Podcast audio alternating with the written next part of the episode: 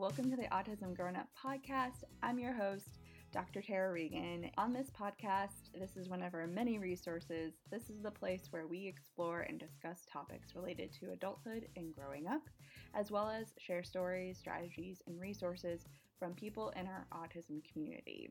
Hey, welcome to today's episode. Uh, this week is to be a fun one. I'm sitting with one of my friends from graduate school for my PhD program at UNC, Dr. Shuting Zheng. So cool to call her a doctor. Is a postdoctoral scholar at University of California at San Francisco, where she is doing a lot of wonderful work in their clinic as well as supporting a variety of research projects that you will hear all about in this episode. It almost is like a catching up episode with Shuting, but she also just does so much great work that spans the lifespan that goes from being in the lab to being with people. Her work just is something that is very admirable and very inspirational. If I were in the research field, I would want to do what uh, Shuting is doing right now. But I've known Shuting through, I've known Dr. Zheng through the, our UNC PhD program. We've done a lot of work together. She is always a wealth of knowledge because she stays up on the research literature and in on things like eye tracking to assessments to everyday advocacy and things that are going on in the day to day life of an individual on the autism spectrum. So, before we get into talking with our guests, I do want to provide a little bit of an update of what's been going on with autism growing up and maybe a little bit more of a personal thing, personal share on my end. We do something in improv. I don't know if you all know this about me, but I am an improviser, and something we like to do is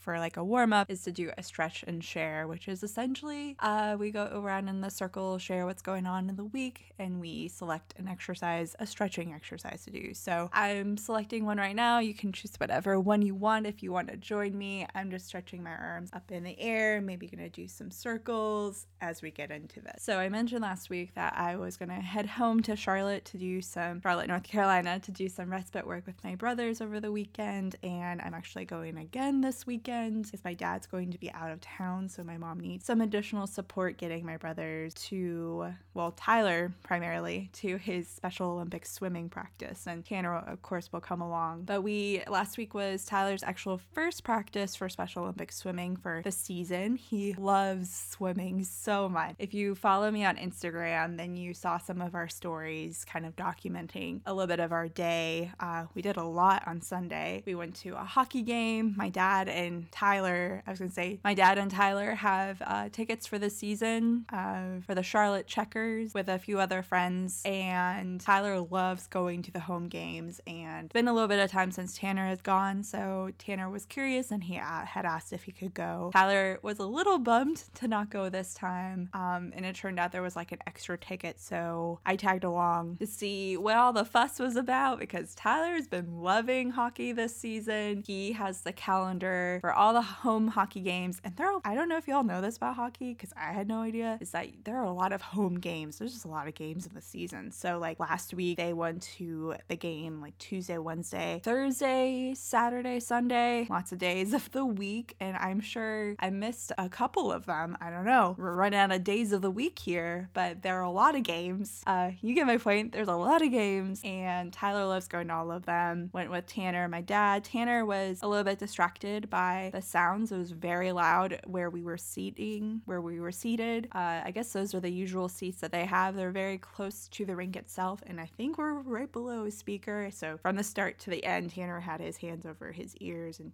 I helped to make sure like his hat was covering part of his ear, so he didn't have to push so hard on his ears. But usually Tanner, he still enjoyed the game itself. It didn't get to a point where he needed to go because uh, he was there. It turns out for his hot dog and his fries and a soda, and to do the chicken dance. This is something they do in between periods. And he, as soon as the music came on, he started just doing his own little dance to it. So Tanner's made his own chicken dance. Uh, but Ty- this is also Tyler's favorite thing to do is the chicken dance, and of course the food. Uh, but he also loves watching the game itself. Tanner wasn't as interested in it this time. He said he told us at the end like this was a one-time thing. I'll do it maybe another time. That's what he told us. And then after that, we went to Special Olympics swimming, Tyler's first practice of the season and he just enjoyed it. I think Tyler just loves a lot of community based activities right now. Anytime he can get out of the house, he is here for it, especially if there's a calendar and he knows that it's on the calendar for the day. He is very excited, very quick to ready to get ready to go. I wanted to also provide an update of um, where we were with the visual supports for Tanner that I had created. Uh, turns out they are using parts of them, uh, other parts they've just shifted the language. So Tanner, my mom have made Tanner my mom have made it a race for Tanner to get ready in the morning because he wants to be fast and he wants to be able to spend a good amount of time on his iPad and run down the hill.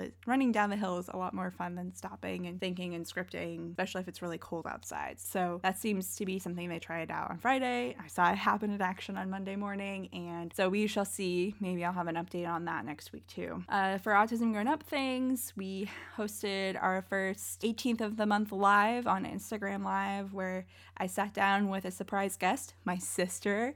Uh, not so much of a surprise anymore, and we just kind of chatted over sibling things, took in some questions. We had some technical issues here and there, uh, which is good to know because the next 18th in March, we'll be doing this again just to help us raise some more money for printing materials. And I want to keep these going because I think they'll be really fun because they're going to be really fun. Uh, it's more interactive component for those who are able to join, and it's just fun to chat about autism, adulthood, and silly things too. And then I'm also going to UNC tonight. I'm recording this section on Wednesday, the 19th, and I'm going to go speak at an Autism Society University chapter all about transition to adulthood. So that will be really fun. And as the time goes, I'm starting to record more and more episodes for our March and April episodes, our March and April Thursdays, and they're going to be so good, so jam packed with information. I am loving every one of these conversations, and I hope you are too. Speaking of conversations, see my segue there. Uh, let's jump into our conversation with Dr. Shuting Zheng.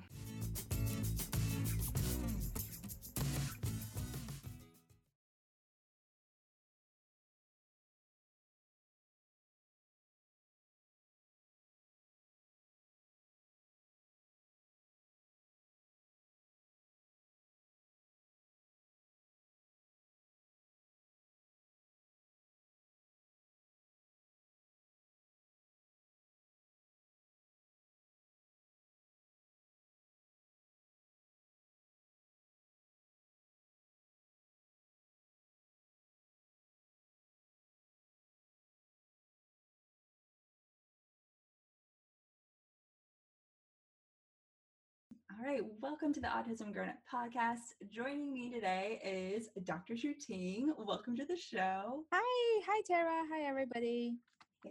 Can you tell me a little bit about you and your work in the autism community? Yeah, sure. So I was originally born in China and I studied uh, in China up to college. And I grown very interested in autism and autism research during my college years. Uh, and but by the time in China, we don't have uh, a lot of research going on regarding to autism. Mm-hmm. So I looked for graduate graduate schools in the United States and applied for uh, PhD programs. That's when I uh, end up in UNC Chapel Hill and I met Tara there and we are in the uh, same program uh, for PhD.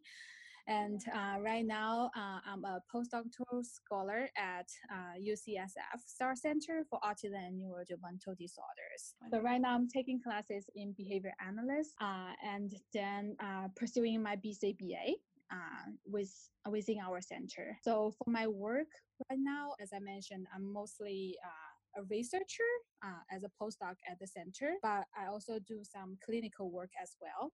Uh, so for for my time uh, at Star Center, um, I divide my time like it's almost half and half. Uh, so uh, for like two days, I do clinical stuff. Um, uh, I recently started doing the uh, evaluation cases with one of our licensed clinical psychologists. Mm-hmm. So I will do the um, autism diagnostic observation schedule, the ADOS, uh, as one of the diagnostic tools with our kids who come in for evaluation. Mm-hmm. And then I also work with our uh, BCBA on some of the behavioral treatment cases. Previously, I was in, we just actually finished one uh, social skills group for our teenagers on the spectrum. Also, sometimes do uh, parent training for uh, behavioral strategies working with parents of kids of all ages. That's mostly of my clinical side of work. Mm-hmm. And for research, um, I'm working with Dr. Somer Bishop. Uh, so she is a um, co-author for the ADOS, and uh, she's I think her research focus is more on the measurement side of things, how we can uh, develop good measures to capture the core symptoms of autism, and how we can use those measures to better understand the profiles of kids. So my uh, research work with her uh, are majorly focused on that piece. So um, we are currently working on a grant that uh, we try to develop a social communication measure. Uh, that's uh, we we try to develop this measure to be more like ability based. As we know, a lot of the measures we have in the field are more deficits based. So yeah. we are currently measuring like what are the problems and what they cannot do. Uh, but we want to have a measure that's more like focus on the strengths and what they can do because that may be useful uh, potentially for treatment because we always have to build on what an individual can do. So that's how kind of this measure project is working. Okay. And then, yeah, so for other research I'm doing right now, um, so I have shifted my focus from graduate school in early years to like adolescent and young adult years. Hmm. So yeah, so it's actually a nice coincidence for us to, to be talking about it here. Um, yes. So yeah um, i'm very interested in uh, like the daily life experiences of adolescents and young adults with autism right now Mm-hmm. Um, so uh, we are trying to uh, uh, figure out the ways that can best measure that um, and then like have real, you know, uh, really good ecological validity when we uh, try to think about those things. Um, you know, a lot of measures we have now are like parent report, mm-hmm. sometimes teacher report, but it's all from like mostly from another person's perspective. So we're thinking about like if there is a way that we can collect data directly from the adolescent mm-hmm. uh, and then probably maybe thinking about using some of the technology we have today like a lot of people have smartphones with them and some of them have the uh, wearables with them so is there any way we can integrate those things with what we want to measure throughout the day okay. um, with our with our adolescents and young adults. So that's the other focus um, of my uh, current research interest. So yeah. Wow. Oh my gosh. I had no idea that you were focusing on this area. So it is so serendipitous. yeah, I, I definitely have yeah shifted my um some of my research focus, but I think it still fall under the uh, big umbrella of like uh, heterogeneity in phenotype and then like uh, treatment individualization, you know, uh, all those kind of good stuff that uh, we talked about a lot during graduate school. So, yeah. yes. And especially um, kind of leaning towards like the areas that we want to be thinking about for measurement and making that more appropriate for adults on the autism spectrum and teens too, in terms of getting maybe self report from them, not just relying on others' reports about them and thinking about it from a strengths based perspective. Yeah. Yeah, for sure. And also, uh, I think the other thing worth mentioning is that um, we are also very interested in like uh, how we can measure things more directly in the so-called you know quote unquote lower functioning side of the spectrum as well like yeah. say uh, if we have kids or adolescents who come in who are uh, who still doesn't have really good uh, expressive language yet yeah. and it sometimes will be hard for them to do self-report right if we are doing like questionnaires and stuff and a lot of times as you know tara um, the measures are written in a really high grade level for reading so mm-hmm. it will be you know just hard uh, for self-reporting so like kind of trying to think creatively of like how we can also measure that end because that's more i think that's what we are lacking as a field. So even like ados and um, other diagnostic measures like so say srs the social responsiveness scale a lot of the skills we're capturing do require pretty good uh, functioning level, uh, Mhm. say like language wise or cognitive wise. So like try to think more creatively of like what are some like novel ways that we can capture those. And one of the things that you know I have been interested in is to use eye tracking. Yes. Um, yeah. yeah, so maybe that could be yeah. So some good uh, alternative ways that we can apply to measure the abilities of individuals, because we tend to underestimate of um, the so-called lower functioning side of uh, the spectrum Mhm. um, because we don't have good measures to capture the ability precisely. It's not really because they don't have the skill. A lot of times it's we don't know how to capture them. So i think uh, i have been spending more more and more time thinking about that side of thing as well yeah Wow. Yeah. I yeah. I was just going to ask if you were going to be thinking about incorporating eye tracking because that was one of your major areas in grad Yeah. school. and I was yeah. reading Claire's paper, Claire's and your paper, as well as a few others on uh, social attention for um, sex differences and um, circumscribed or special interests using eye tracking. Yeah, yeah. So yeah, Claire, uh, we I think a lot of papers I was a co-author on, but like Yeah. I think she did the major heavy lifting of all the projects. but I, think I want to uh, be more of like like how we can design a task uh, that can help us uh, measure some of the abilities better. So one of the Yeah. things I heard, I read about is uh, you know Tom Fraser, right? Um, Mm, no, I don't think so. I Yeah. think he, he did some uh, cool studies of using eye tracking to measure receptive language. Um, so I think that could be a potential uh, Yeah. for for our kids uh, who, yeah, especially like in the clinic. Sometimes you know it's as yeah all these criticisms about like how some of the evaluations may not uh, be the most reflective of their true ability. Like it's Mhm. a strange environment they don't know the people who are testing them you know like all this kind of stuff that may uh, affect the scores that came out on a certain measure or certain like you know iq or language measure. Yeah. like i think what he did is pick peabody picture uh, vocabulary test the ppvt they they put the pictures on the screen and use eye tracking to see which they look for the longest when they hear, hear a word so which picture out of the four they look the longest on the screen okay. to see like whether they may have different matrices of measuring their uh, attention to certain pictures Okay. to determine whether they know the word that they heard because in the clinic we ask the child to sit at the table and then present the picture and ask to say the number uh, i mean say the word Mhm. and then have them point to the picture or show whichever way they show me which picture is the word I'm talking about. So Yeah. it, it requires a lot of skills like motor skills, you know, and then like following directions and all these other, you know, compounding factors that might affect the test scores. That's so it, the result may not be truly uh, reflective of their language ability. I think that could be a good, cool potential to use some of the more advanced technologies that actually have been tested in the autism population to, Okay. put- yeah to think about it more creatively i guess Yes, Yeah. absolutely. And to be able to use it to capture um, just the everyday activities, like in the most natural setting as possible, I think is Yeah, definitely the way to go.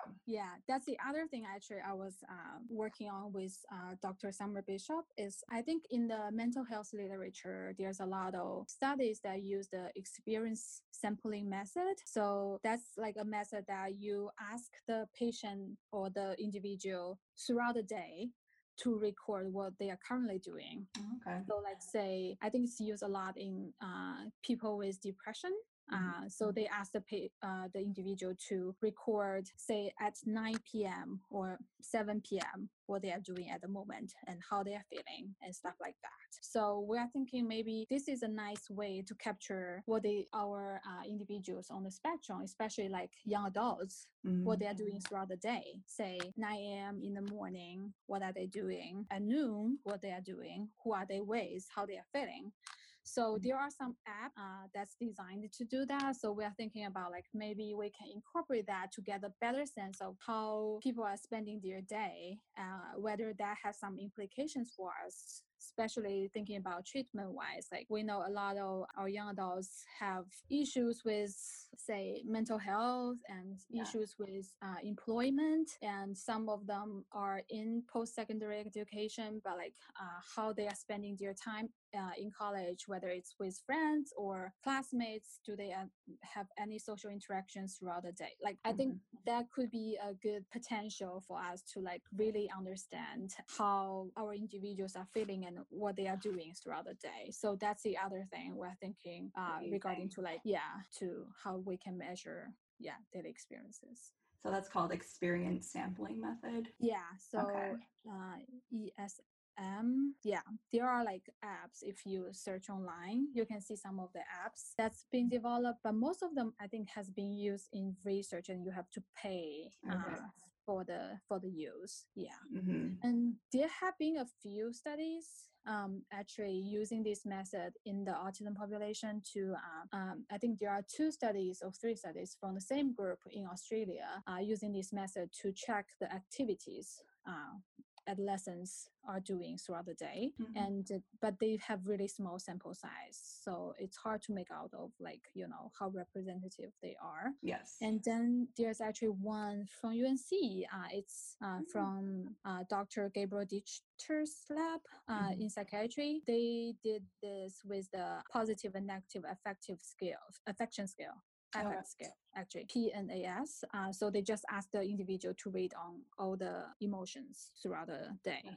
with like they send them text messages with the link to the survey so they can uh, read on those so Mhm. there are some studies and we are trying to uh, establish how feasible it is and what's the response rate if we send you know say multiple alerts throughout the day uh, to our adolescents and young adults how much how likely they're gonna respond so yeah, Yeah. i think we're at the still at the feasibility phase to establish that later on i think could think about more of like use it as a measure and then uh, use it as a treatment outcome measure like Guys, yeah.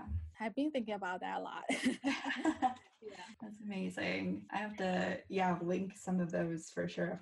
For those of you listening right now, they're like, oh my gosh, I'm so excited about hearing about this research because this tends to take a while to get to just parents, adults on the spectrum, and beyond to, to practice. You know, this Yeah. is such a long time, as you know from our, our yeah classes. Uh, yeah like how long i think in our implement implementation science class it's like 14 years Yeah, sometimes like as long it's- as like 20. It's ridiculous. I know it's just hard to believe, I guess. Yeah, Yeah. how long it takes, and especially like with the technology today and how we're all sharing information, like how fast it is, So information gets out. Like it's amazing how slow it is for things actually to be implemented in the real world. Yeah research needs to catch up especially autism research. But that's exactly why i wanted you on the podcast today to share because i Oh, know okay, you're always so immersed in the research out there especially the innovative research when it comes to things that are actually like applicable on a day-to-day basis. And even with like eye tracking that's like one of the easiest um, methodologies to have like in the clinic setting sure it's a kind of expensive but it's also like the easiest to wear right Yeah, yeah. Actually, like I think now that they make some of the devices pretty affordable. Okay. um, yeah, and you know, like a lot of gamers use eye tracking tools. Oh, yeah, so- yeah, gaming settings. So yeah, yeah, Yeah. that yeah. So you're right. It's it's uh, non-invasive, and Mhm. uh, compared to other machines, it's relatively affordable, I guess. yeah it's still a technology that's very expensive and is still being developed but at the Yeah. same time yeah and i love yeah the, just hearing how this could be this is like such a common discussion in twitter and in our community of like how can we actually under better understand from a research perspective and get this out to therapists and other practitioners of like what does the day-to-day look like for an adolescent or adult on the autism spectrum Yeah. So also, I think with my uh, clinical experiences here at the Star Center, I was able to like uh, work on those social skills groups with our clinicians, the Mhm. lead clinicians. Like, say we have like the teenage peers group. Have you heard of peers program? Um, Yeah, it's the big, Yeah, big social right. communication program for young adults. Yeah, yeah, it's coming out from I think UCLA, uh, the Mhm. UCLA Peers program. So they have the teenage version and then the young adult version. So we were able to run both at our clinic. And my interactions with our teenagers and young adults, a lot of times it's not like they don't know how to do things. It's more like they're not doing it because Yeah. either anxiety or like you know other um, situational factors that prevent them from doing it. So like, but we don't even know like how much um fre- what's the frequency and how much exposure they have to peers you know all this Mhm. stuff that as you mentioned like the daily experience. So it could be very i think informational if we do have the data to help us uh, understand what are the specific areas or what are the specific aspects of social communication with peers and with other people that we can improve on Mhm. and then also we all know it- it's also very individual from individual um, Yes. if we can gather this data as say we have a pre-treatment data of uh, daily you know daily experience and then we work with the individual and the family to identify oh here are the aspects we think you can approve, uh, improve on and then like what they want to improve on and then we figure out and then we can measure again at the you know at the post treatment time point and see like if there eh, whether the uh, treatment actually work um, Mhm. you know, compare the daily experience which i think will be more important than any other outcomes what we are currently measuring now Um, Definitely. Yeah, it's so individual focused. Yeah. but all i'm talking about is in the ideal world when we get things to work right Yeah, that's true. We'll get there one day though. yeah for sure one we're step hopeful away from getting that tech together. yeah we are very hopeful and the grant too, because this is all for like this is all piloting for a grant, right? That you're working yeah on. yeah yeah so yeah hopefully Hopefully, I'll cross my fingers crossed Solid. Uh, so, what are some of the common resources or tools that you've used along the way? You've definitely used like your clinical practice to inform your research and vice versa. But I bet there's more. uh, one of the luxuries I have at the cen- center is that we do have like a we have an interdisciplinary group of experts who had a lot of experiences with autism, and um, like we have social worker, which you are a social worker. yeah, represent. we have uh, quite a few behavior analysts and we have like speech language pathology so i if i have different questions i can you know direct questions to different people and we also have psychiatrists so like medication and stuff i can also ask them so Mm. that's the luxury i have i know like Yeah. not everybody have that but some of the resources i definitely turn to uh, that is online is like so for me if i have a question that um, say regarding regarding to regarding um, uh, clinical work or research work i definitely Mhm. turn to the academic articles first just because my training as a researcher i guess yeah. uh, yeah so try to find what is most recently available but i know not everybody have access to library or like non-open source databases so Mhm. Those uh, paywalls. I know.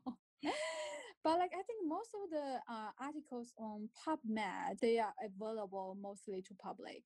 okay. So yeah, I will Yeah. definitely check there as well.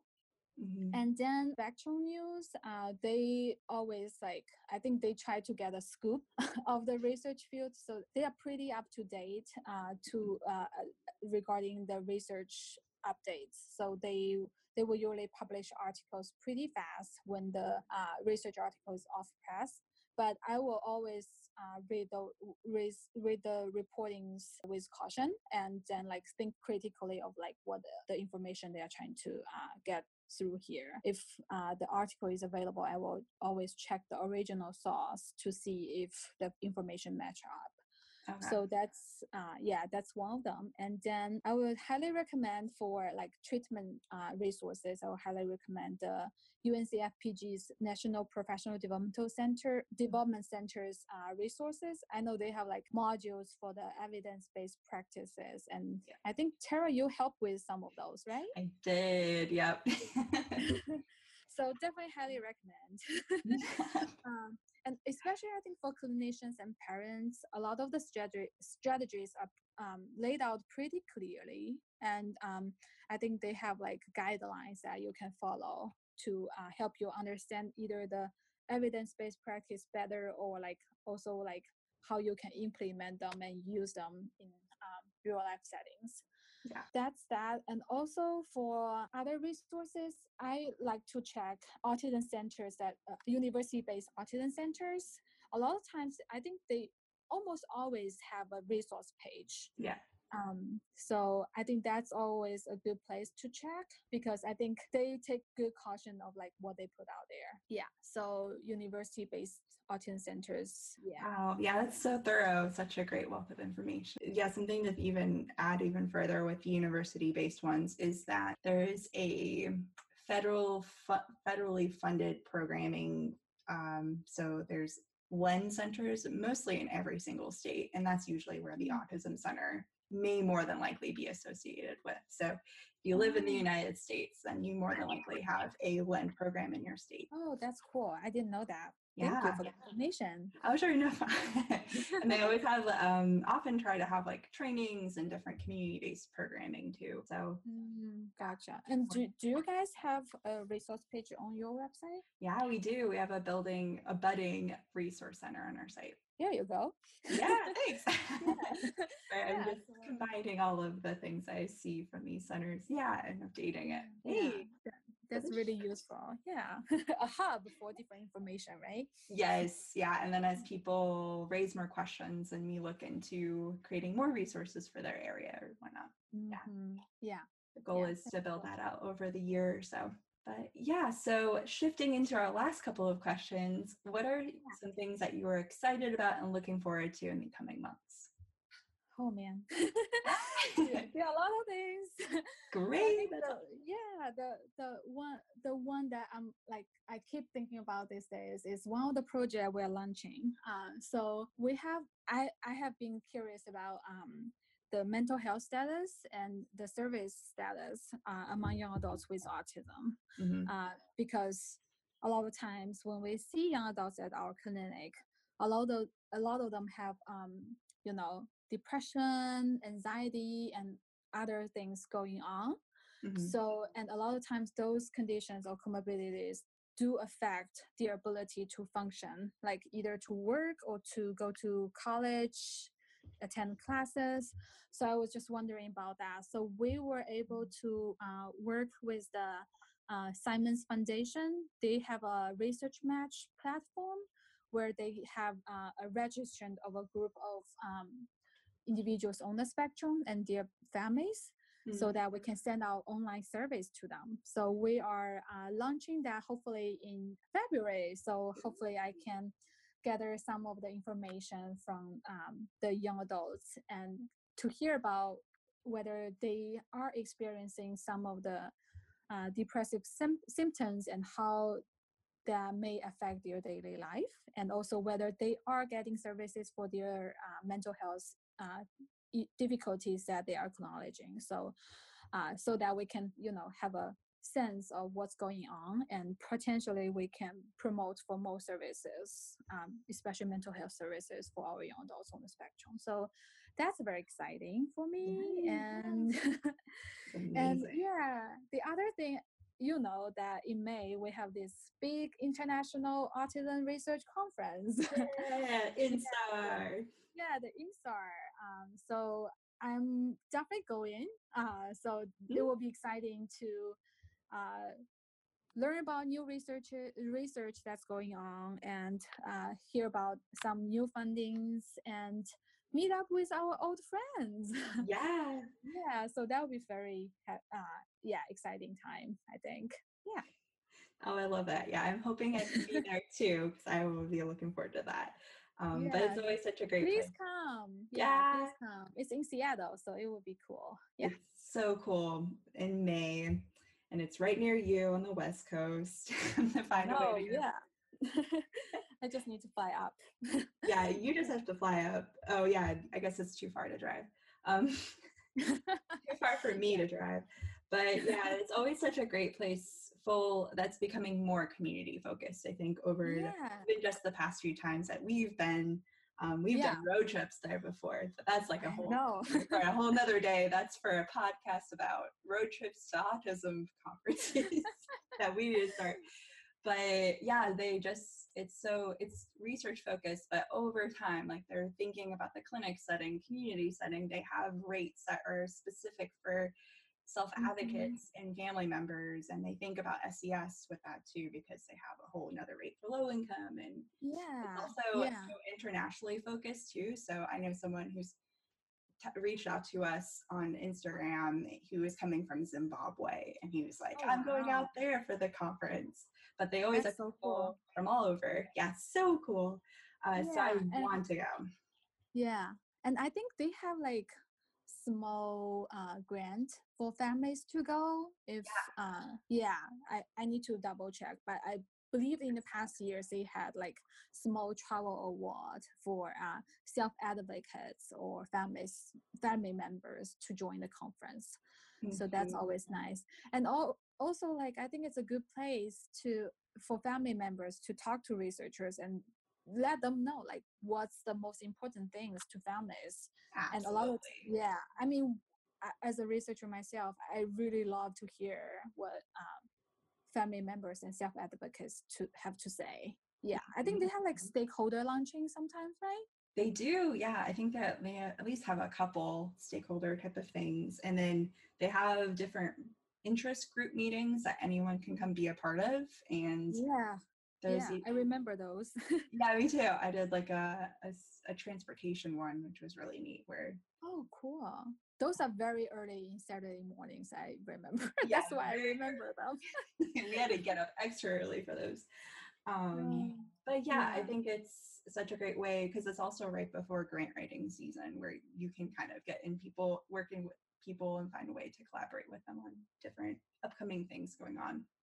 Yeah, for sure. And I think they have like a range of different stages of researchers or clinicians, like early career, they have trainees and, you know, and Yeah. seasoned researchers. And uh, I think the keynotes are always very interesting. So, Yeah, they are. They always find, I don't know what this year's focus is, but um, very something that's so incredibly relevant to autism research and where it's going. hmm yeah, highly recommend. Yeah, I'll put that in the show notes. Everyone should go. Maybe we'll have an autism grown up meetup group if Ooh, that would be even more fun. yeah. In addition to a UNC one, of course. Um, yeah, There but thank, thank you so much again, Shuting, for being on the podcast. Um, how can people listening to this episode get in touch with you? Oh, yeah. Thank you for having me, though. Yeah, so. Uh, yeah so everybody can just reach me through my uh, work email so Mhm. it's just my first name dot my last name at ucsf at uh, dot edu so Okay. yeah feel free to shoot me an email if you're uh, interested in anything that we talked about today or you have any comments or opinions about things i'm happy to uh, yeah have conversations as well so Yes, love it. And then I'll also send you a link to our community too, because we post in there and sometimes people ask oh questions. cool yeah Yeah. yeah Join us there too. Well, thank you again for spending your time with me today. I don't want to take too much more of your time since we went over, but Uh, uh, it's always fun talking to you you too. Oh man.